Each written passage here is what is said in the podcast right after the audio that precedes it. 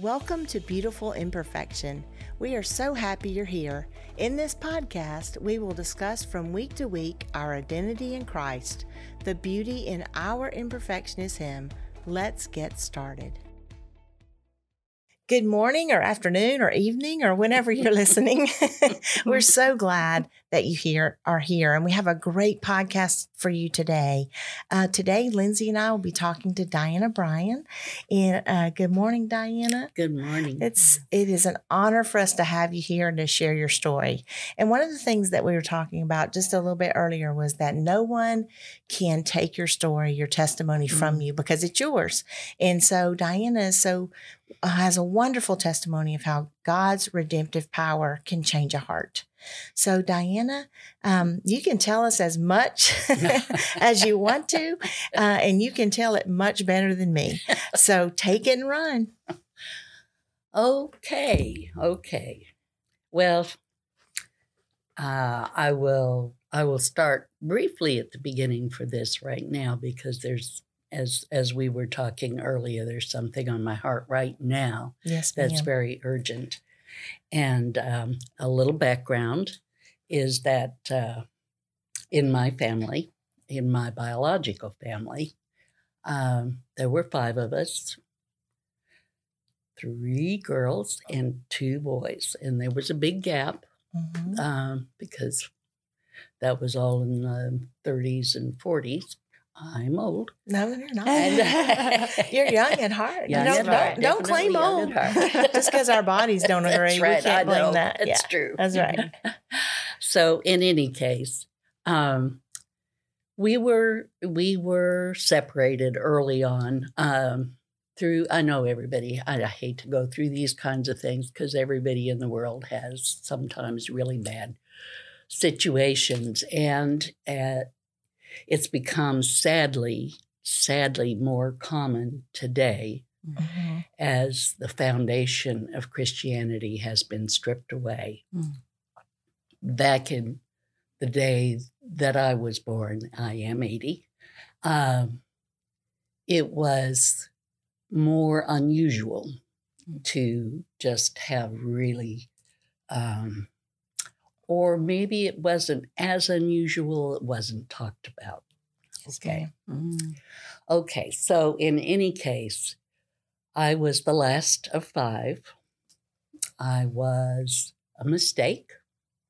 I'm sure if they had abortion at the time, I would have been aborted without a second thought. Um, the day I was born, unfortunately, my biological mother suffered uh, uh, life threatening blood clots. I'm sure that that didn't help. And then at the same day, my father left. Mm. So I didn't know him. So there is this family that was there. I did not know my biological fam- uh, father. She married again. And when I was three, we were all given a choice of where we wanted to stay. So, um, That's a hard choice for a. well, it's, you know, it, it really is, except, you know, I, I cannot imagine in this day and age that they would give a three year old Right. such a a choice. decision. Yeah. Wow. But back then they did. And I, I had, I remember vividly, I had a situation where a lady came and took me to this house where I met my father Mhm. and his current wife for the first time. I spent about an hour with them. And then I went back home, and then they asked everybody what what the, the others, I guess, knew them better. I didn't know them, so it, it's it is an unbelievable thing to ask a three year old. For me, it was one of those decisions that I point to now that God directed. Mm. Right. Mhm. At the time, it, it was no decision. I said, that's simple. Mhm. I wouldn't go with those people. Mhm. Yeah. Yeah. So it was a defining moment. It was Yeah. a defining the, moment. the Yeah. way that God had your life. Absolutely was. And as I said earlier, my oldest sister also made that choice. The other three chose to stay. Mm. And uh, as you asked earlier, were were the others all the three were diehard atheists, Mhm. and uh, now Betty, the oldest sister, and myself were the only Christians in in the family. So that was indeed truly a defining moment Mhm. that probably set the tone for everything else. It wasn't the end of all of that, unfortunately, but that's for another time. Right. Right now, my my focus today is on on uh, what God is doing and to give hope to those of you who have people in your family or close friends who are lost Mm. and you think you're maybe irredeemably lost, but God, Mm. Right. By but God. God. God. Mm. And uh, I want to help give you hope because I too became an atheist finally after all that's up for another time, but I did. And I thought, well, this is, there couldn't possibly be anything guiding all of this chaos.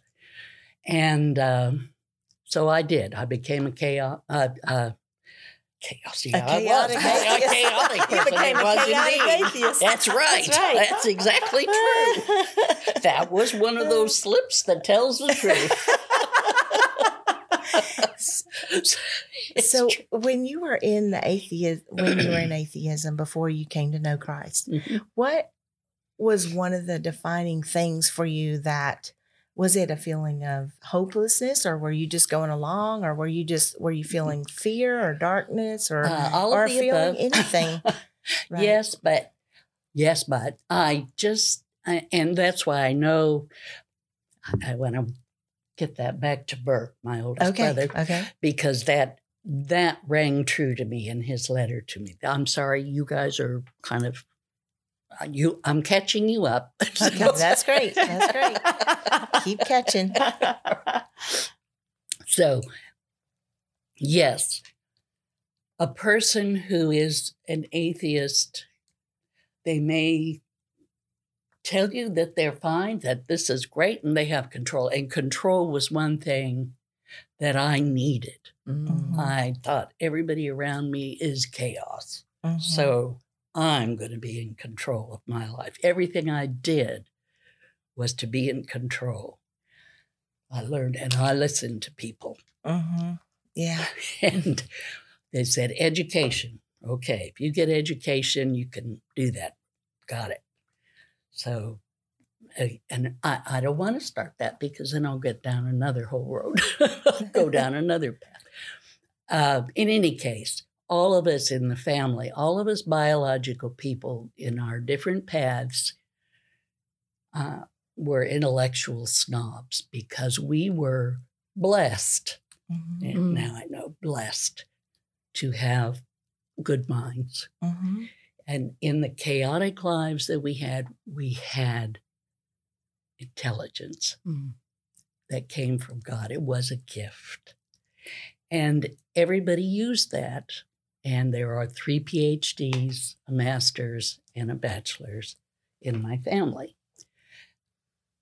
that help people to get out of circumstances and so on. But it also made made us very dependent on ourselves Mhm. nobody else. If you want to get, in fact, that was one of the lessons my father said. If you want to be out of this chaos, out of this nuttiness, you've got to have education as much as you can get. Then you won't be subject to all these bad decisions that other people make in your life. That was one of the things that drove me, and I know it drove Burke and Ronald Mhm. so uh, my brother anyway if if you feel like you're in control then all these other things you know other bad decisions, but it makes it makes a decision making process terrifying Mhm. Because every decision you make, I don't, you know, say that that was a defining moment. Yeah. You think if this is it, there's nothing more in this life but this. There's nothing beyond this life. Every decision you make is critical. Mm. Mhm. So what's it based on? What's your what's your decision making? Well, based it on? could be based on. I I know what is driving it. I know, and I'll get Mm-hmm. it because I'll relate that to Burke. Okay. It's based on finding meaning, Mhm. Mm. pure and simple. There is no meaning inherent in anything if you don't have God. There's Mhm. nothing. So you have to. ex- I went to philosophy, so on. Existentialists say you make up your own. Mhm. You you define the purpose in your own life. That's and I said that's for me. That one, okay. I've got all the others, and I was always a voracious, voracious reader because knowledge was one of the things that if you're going to control, you've got to know what's happening now, what's going to happen in the future. I mean, you're always looking. Okay, what's out there? Always but at the same time and making okay so is it money okay I get can do that too. i can do that Mm. right that'll that'll make my life secure How But do it doesn't. atheisms like um how do atheists uh, define death though? How do they? It's- do, you're done you're done. It is. and it's interesting because you really cannot try it sometime conceive of your own non-being the mind itself cannot because every time you try it you're outside looking down Right. looking Mhm. at okay what is it like well you can't really think it because it isn't your brain isn't anymore Mm. your being isn't anymore. You're in the grave, that's it, you rot, goodbye. Hmm.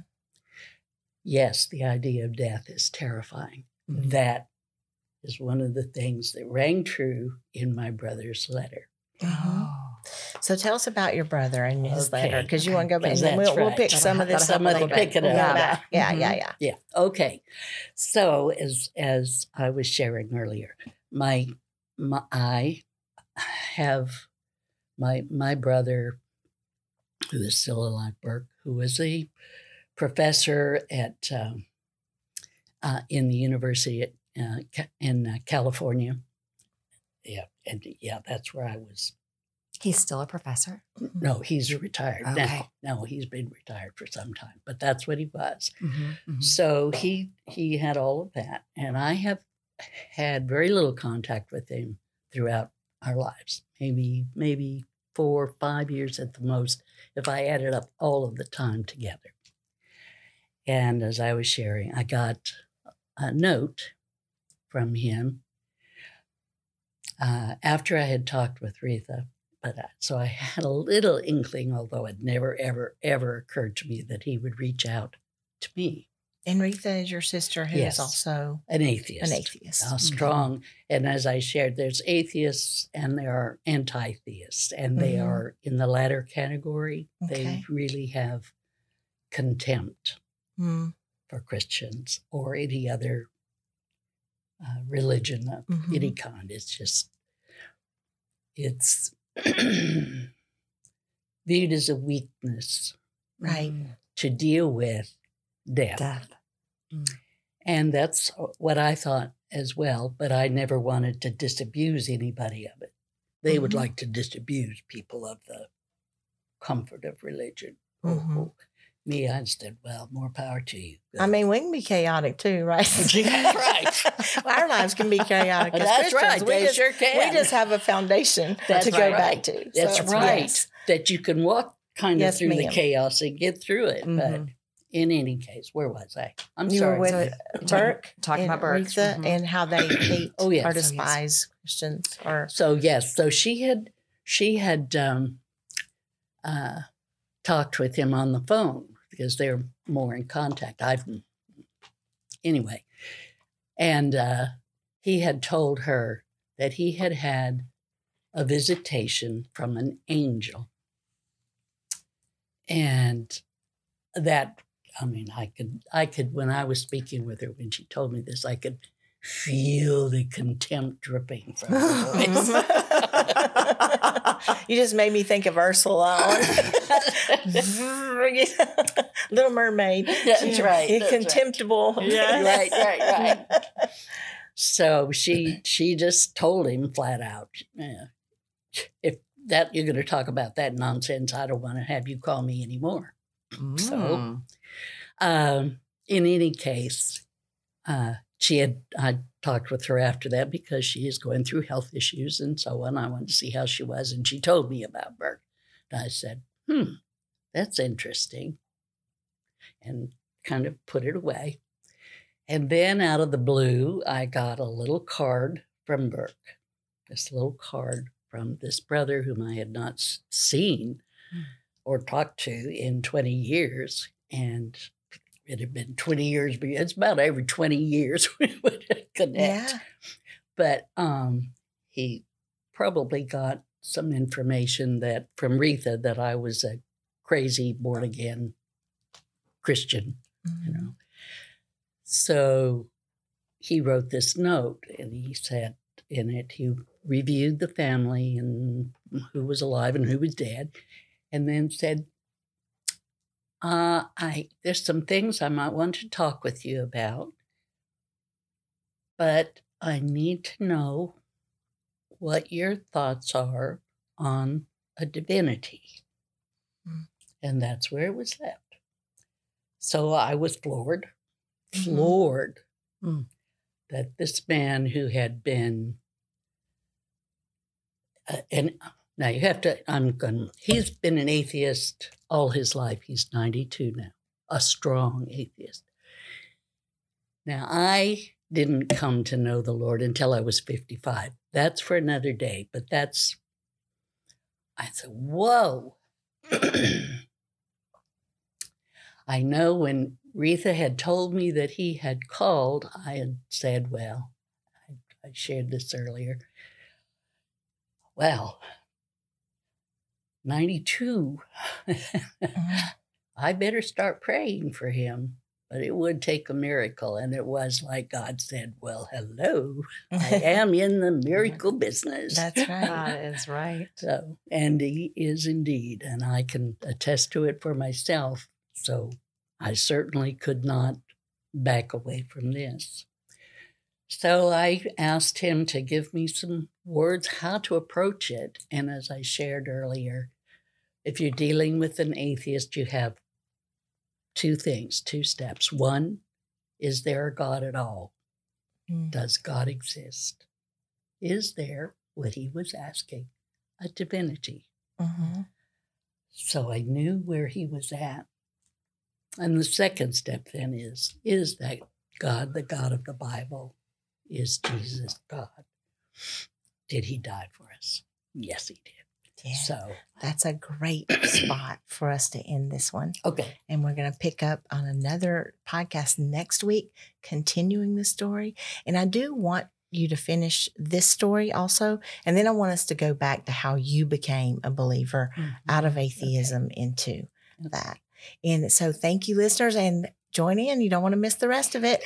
See you next, or not, not see you, but you can listen next week. we'll listen together next week. Thank you for joining us today. I hope you have gleaned something of value that will help you in your day to day lives and draw you closer to living fully in who God designed you to be. Until next time, you are beautiful in His sight. If you've been thinking and listening to us and wondering, how can this become a reality in my life? How does how can my identity be in Christ? And you've never received him, I'd like to give you the opportunity to do that right now by praying the sinner's prayer. It's a very simple prayer and it goes like this. Lord, thank you so much for loving me. Thank you for going to the cross and dying for my sins. I open up my heart. I ask you to come in.